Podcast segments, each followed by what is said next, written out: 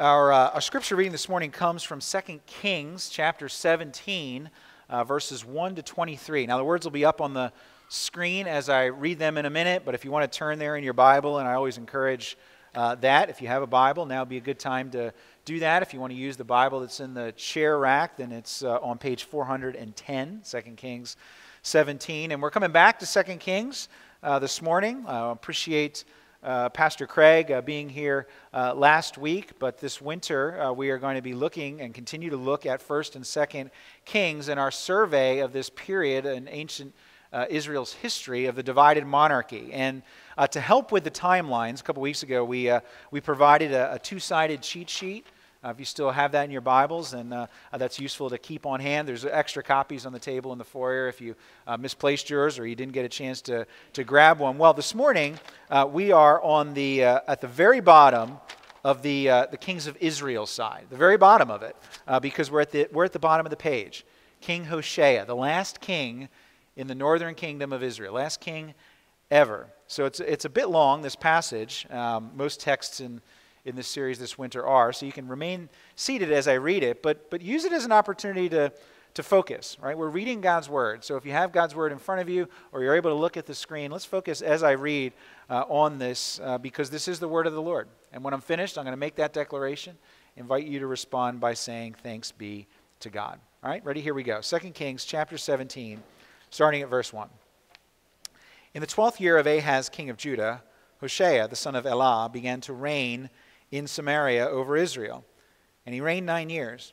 And he did what was evil in the sight of the Lord, yet not as the kings of Israel who were before him. Against him came up Shalmaneser, king of Assyria, and Hoshea became his vassal and paid him tribute. But the king of Assyria found treachery in Hoshea, for he had sent messengers to So, king of Egypt, and offered no tribute to the king of Assyria, as he had done year by year. Therefore the king of Assyria shut him up and bound him in prison. Then the king of Assyria invaded all the land and came to Samaria, and for three years he besieged it. In the ninth year of Hoshea, the king of Assyria captured Samaria, and he carried the Israelites away to Assyria and placed them in Halah and on the Habor, the river of Gozan, and in the cities of the Medes.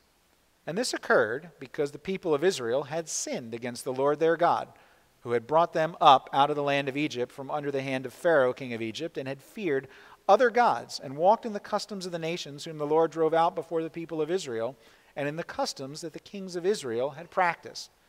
And the people of Israel did secretly against the Lord their God things that were not right.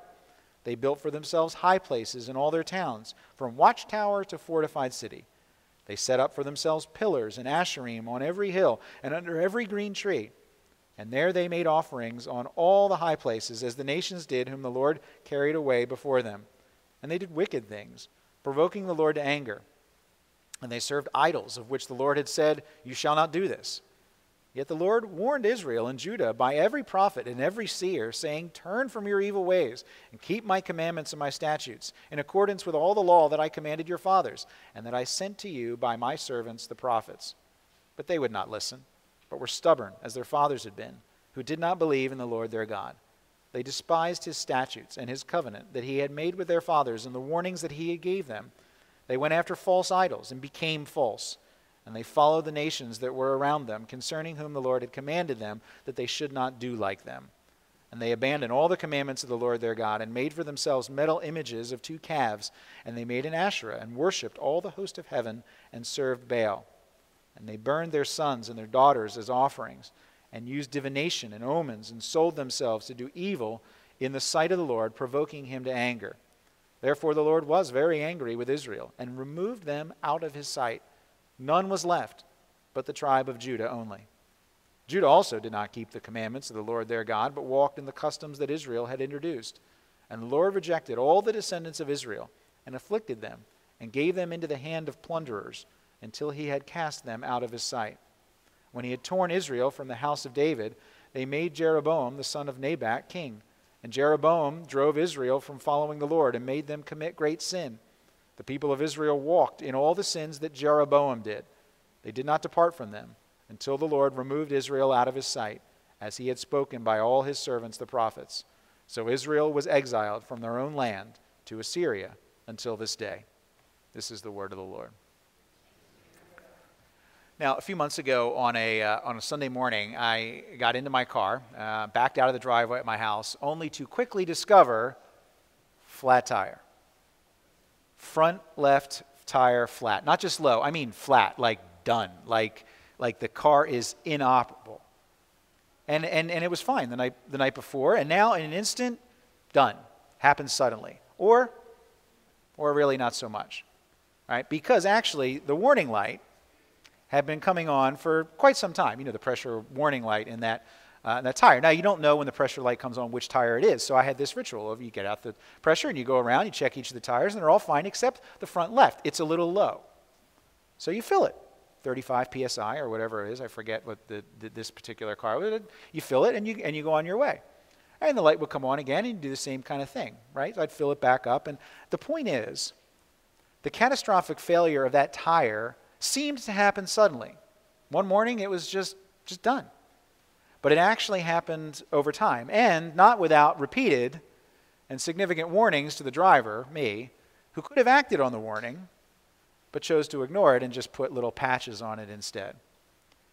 Israel's destruction in 722 BC that we just read about at the hand of the Assyrian Empire, it was a catastrophic event that rendered the nation inoperable. But it was not without significant and without repeated warnings to the kings, to the people, to, and they could have acted on the warning.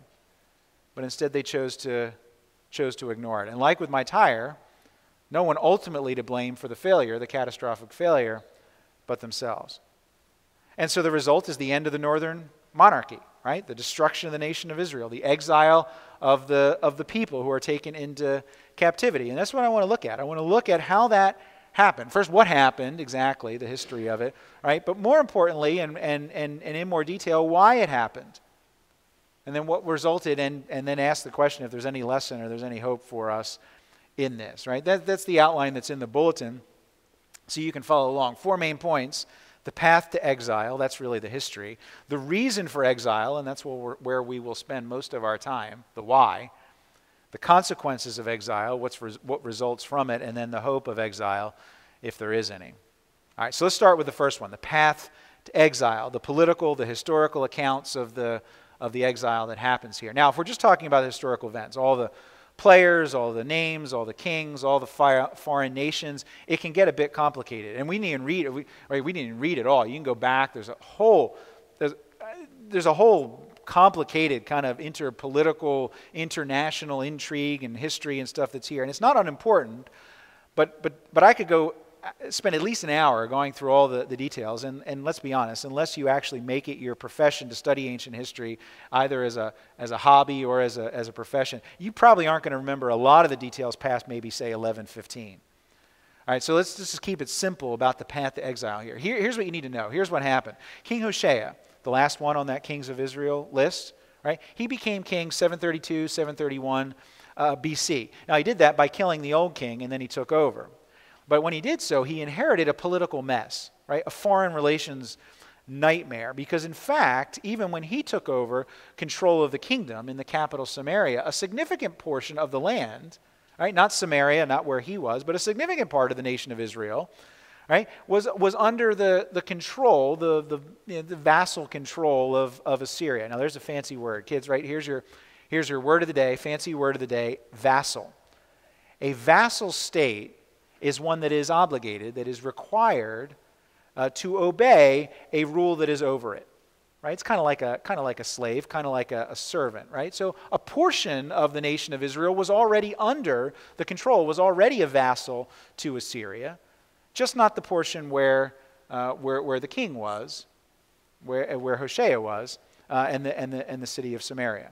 Right now, all that had happened, had already happened by the time Hoshea took the throne. But then the new king of Assyria, right, you see him in verse 3, Shalmaneser, he decides it's time to expand his influence. I got a new king here. Let me see if we can take advantage of this.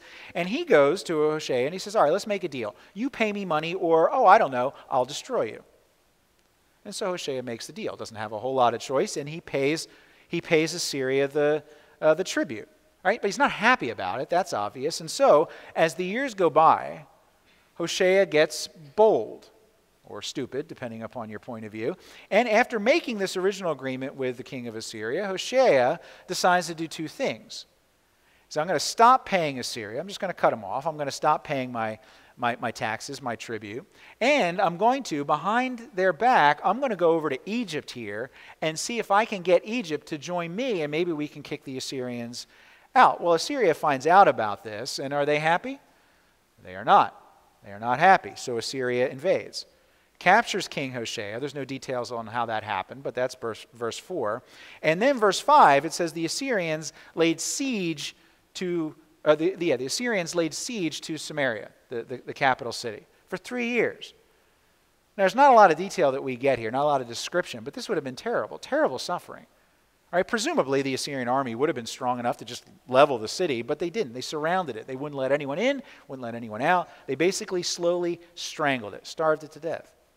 And then finally, 722 BC, this is verse 6, Assyria captures the city, carries away whoever's left alive in the city and in the surrounding uh, uh, lands, and they take them to Assyria, these, these Israelite people, and they spread them out. That's all the names of the different places. They're on different parts of, different parts of Assyria. They spread them out. They, they, they, they, they spread them out to different regions of the Assyrian Empire. And this effectively ends the distinctiveness of the 10 northern tribes of, of Israel. There would be descendants of those people for sure, they, but they would blend in with the other, with the other nations. They would mix, they would intermarry, they, they, they wouldn't have any direct connection any longer to the covenant of Abraham, Isaac, and Jacob and the law, uh, and the law of Moses. Right? They would become obscured and, and, and, and, and blended in so as to render it almost impossible to recognize them as covenant people. That's the path. That's the path to exile. That's the political history of how it happened. It's only a couple of verses, though. The majority of what we read was not so much the what happened, but the why it happened. And that's point number two the reason for exile. And it's here that we actually see that the writer of Second Kings wanted us to remember this a lot more because he goes into a lot more detail here than he does in, in the first six verses of the, the political nature of what happened. Right? And, and just in case there might be any debate or discussion about the reason for what was happening here, you have this topic sentence in verse 7 that makes it very clear.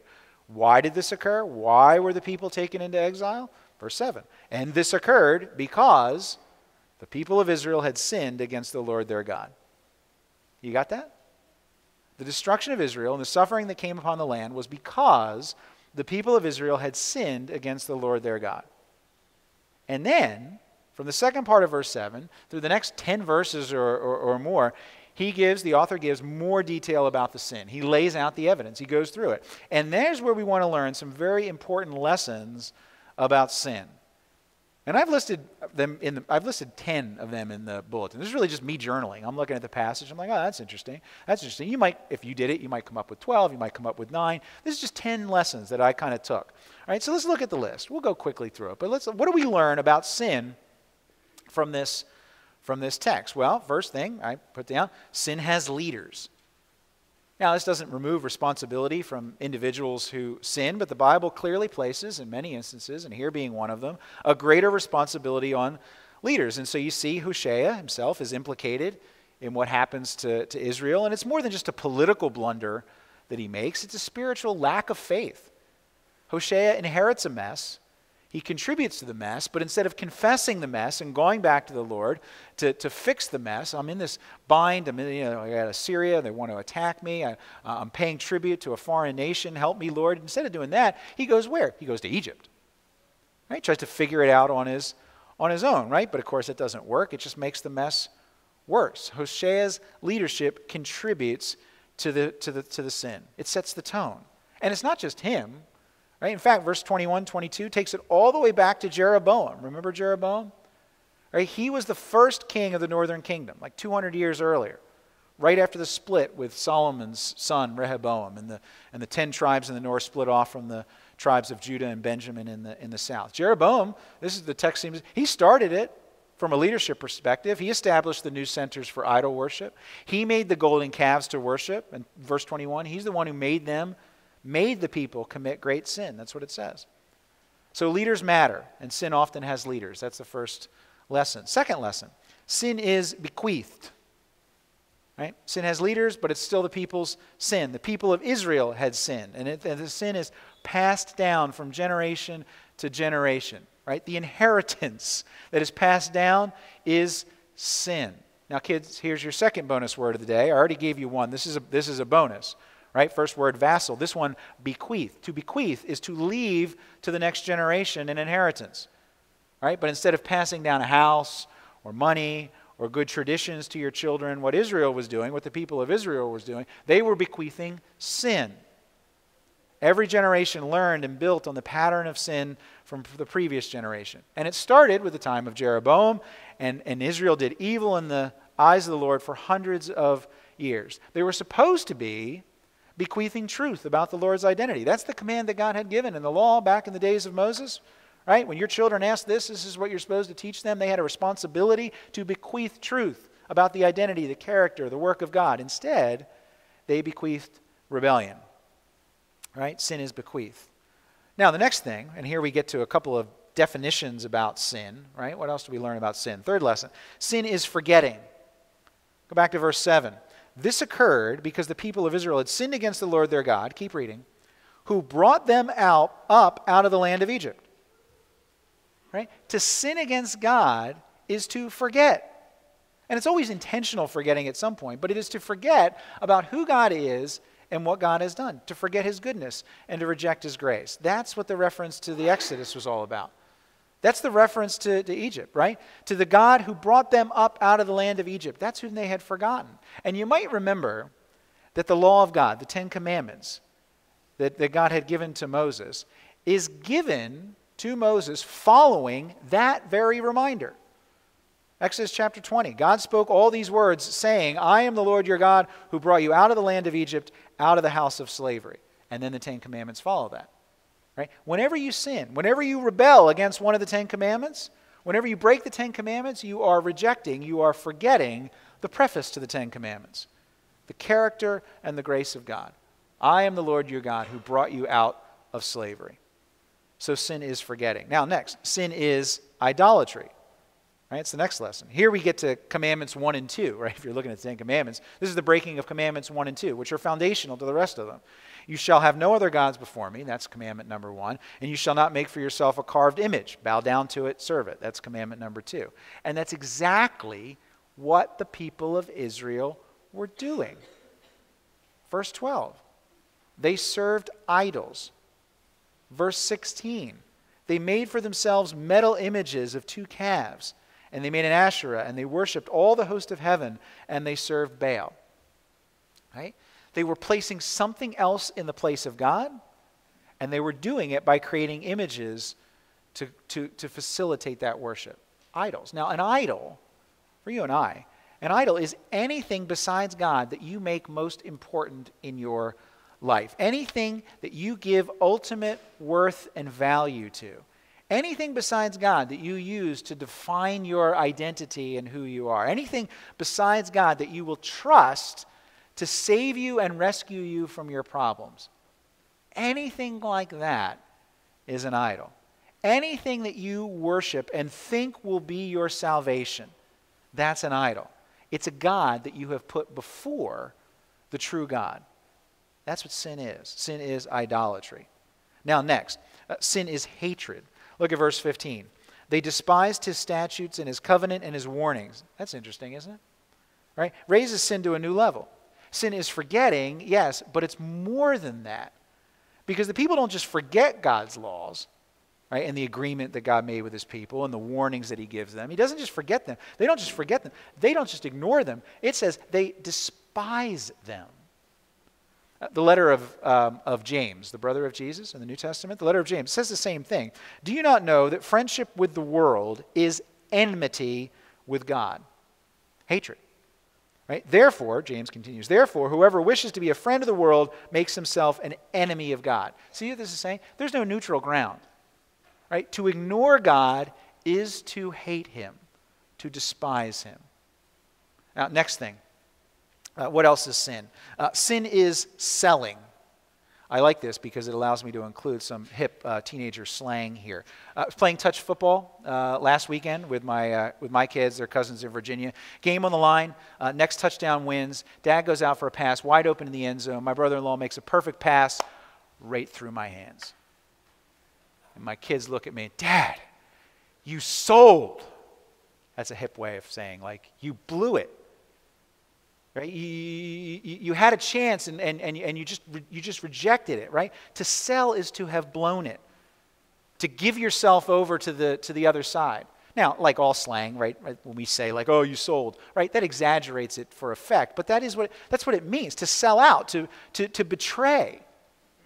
That's what they were doing, verse 17. They sold themselves to do evil in the sight of the Lord. They gave themselves over to. They, they, they, they, they sold themselves into, into slavery to betray God.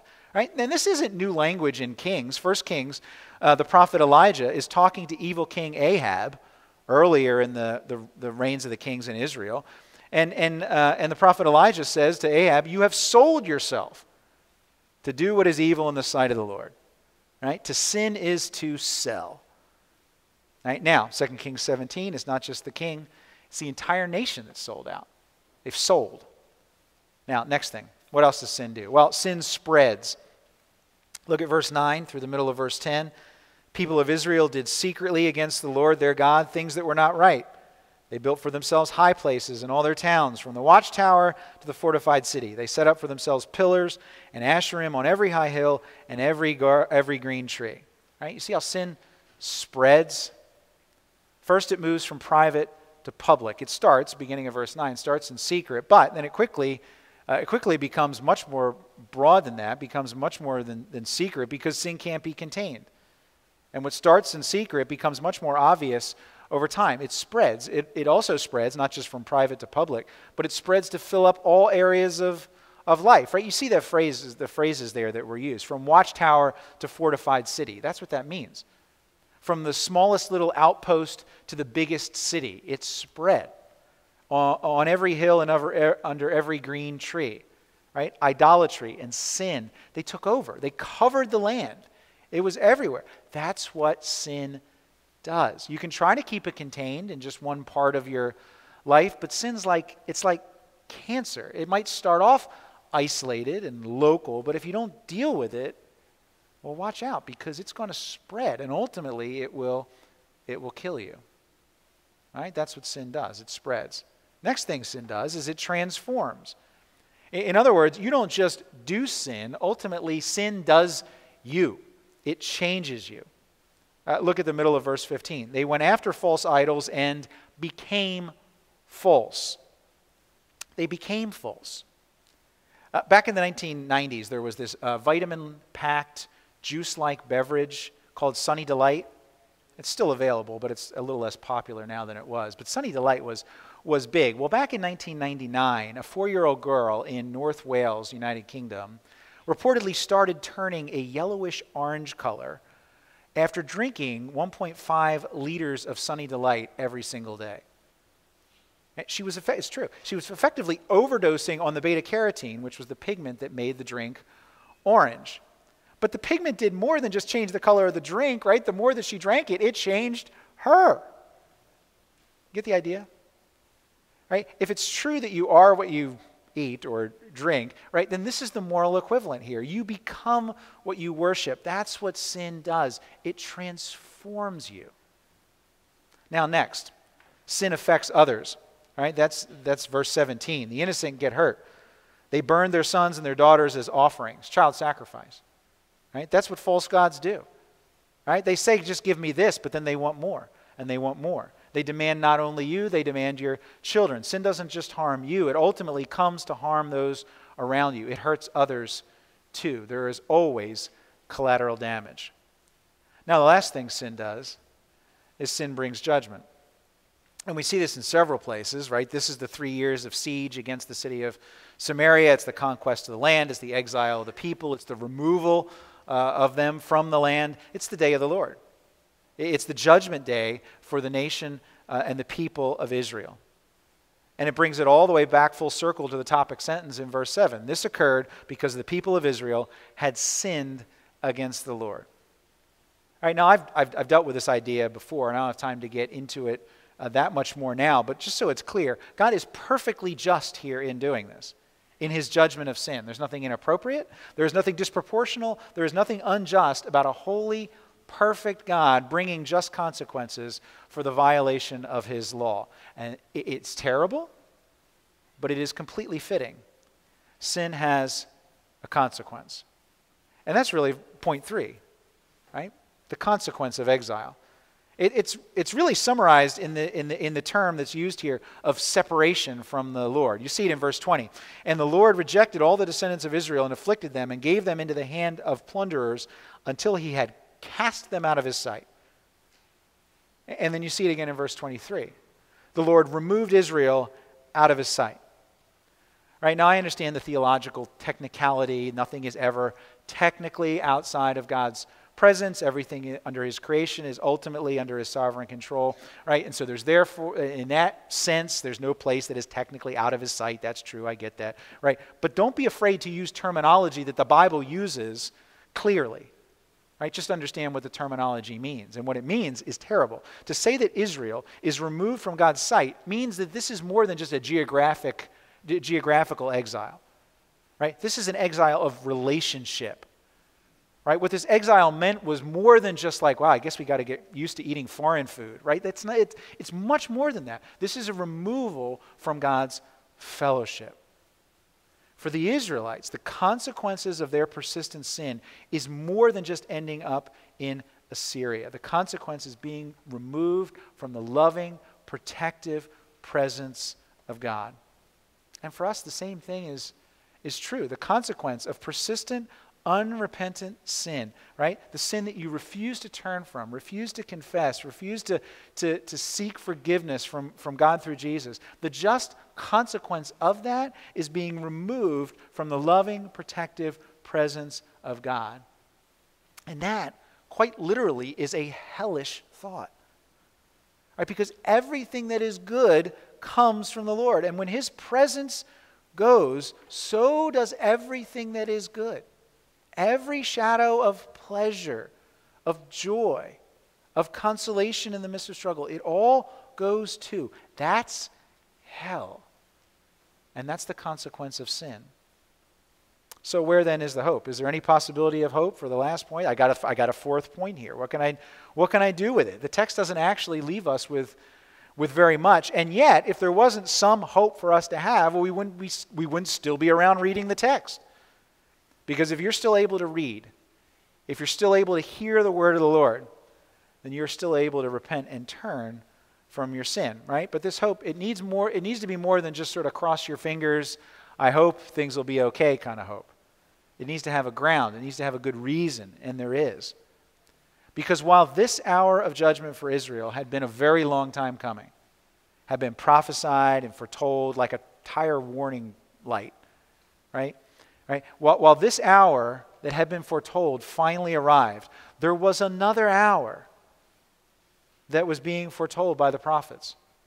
Right? Great place to look to see it. Isaiah 9, Isaiah 10, Isaiah 11. The prophet Isaiah speaking about an hour when those who, would wa- who were walking in darkness would see a great light. When a child would be born in the fullness of time, Paul wrote in Galatians, who would be called Wonderful Counselor, Mighty God, Everlasting Father, and Prince of Peace. When, when one would be, would be born who would be the Messiah, the anointed one, the Savior, whom Isaiah said would gather the remnant of God's people who had been scattered like sand among the nations. Israel was going to be scattered, but the prophets were also telling of an hour, of a day to come when a Messiah would arrive who would gather God's people again from the nations, the people who had been scattered like sand. And for that Messiah, there would be another hour foretold, another hour of judgment, not for us, but for him. An hour that had been foretold by the prophets for centuries, an hour that finally and in God's perfect timing came to be when one Friday afternoon, outside the city walls of Jerusalem, during the Jewish Passover, around 30, 35 AD, in that period, the Messiah would suffer the exile, the turning away of God's sight the judgment that we deserve for our sin, for our idolatry, for our rebellion. That Friday, that in this season of Lent we're preparing to observe, when the darkness of God's judgment descended on the incarnation of God Himself, on the representative of God's Israel, to take the judgment that we deserve so that we might be returned to the promised inheritance of God's prom- promise. We can come back because this hour of judgment was still to come. The, the story of the Methodist leader, John Wesley's conversion, is fairly well known in Christian history. He was at a little chapel in Aldersgate Street in London, May 1738, when he heard someone reading in that chapel from Martin Luther's work on the book of Romans. And when he had heard about the grace and the forgiveness of God, his heart, it said, he wrote, he said, was strangely warmed. And Wesley became a pioneering preacher, evangelist. But what isn't as well known is that earlier that day, he had attended a worship service at St. Paul's Cathedral where he had heard Psalm 130 sung as an anthem. And it laid the foundation for the message of Jesus that he would hear later that day on Aldersgate Street, because Psalm 130 told about a covenant keeping God who calls back to himself a rebellious and idolatrous people. This is what it says Psalm 130. Out of the depths I cry to you, O Lord. O Lord, hear my voice. Let your ears be attentive to the voice for my plea, of my pleas for mercy. If you, O Lord, should mark iniquities, O Lord, who could stand? But with you there is forgiveness that you may be feared. O Israel, hope in the Lord. For with the Lord there is steadfast love, and with him is plentiful redemption, and he will redeem Israel from all his iniquities. Even after the exile, the call of grace goes out. O Israel, hope in the Lord. For with the Lord, redemption is possible. For Israel, for me, for you. Let's pray. Father, we thank you for the message of hope that comes even through judgment, because we see in the work of Jesus you taking judgment on our behalf. So let this judgment of the nation of Israel be a warning to us. May it be a warning that we heed to recognize the, the terribleness of sin and its consequences, to fight sin, but to fight sin through the power of grace that is given to us in Jesus. And so, Lord, we pray that this grace would be at work in each of our hearts this morning.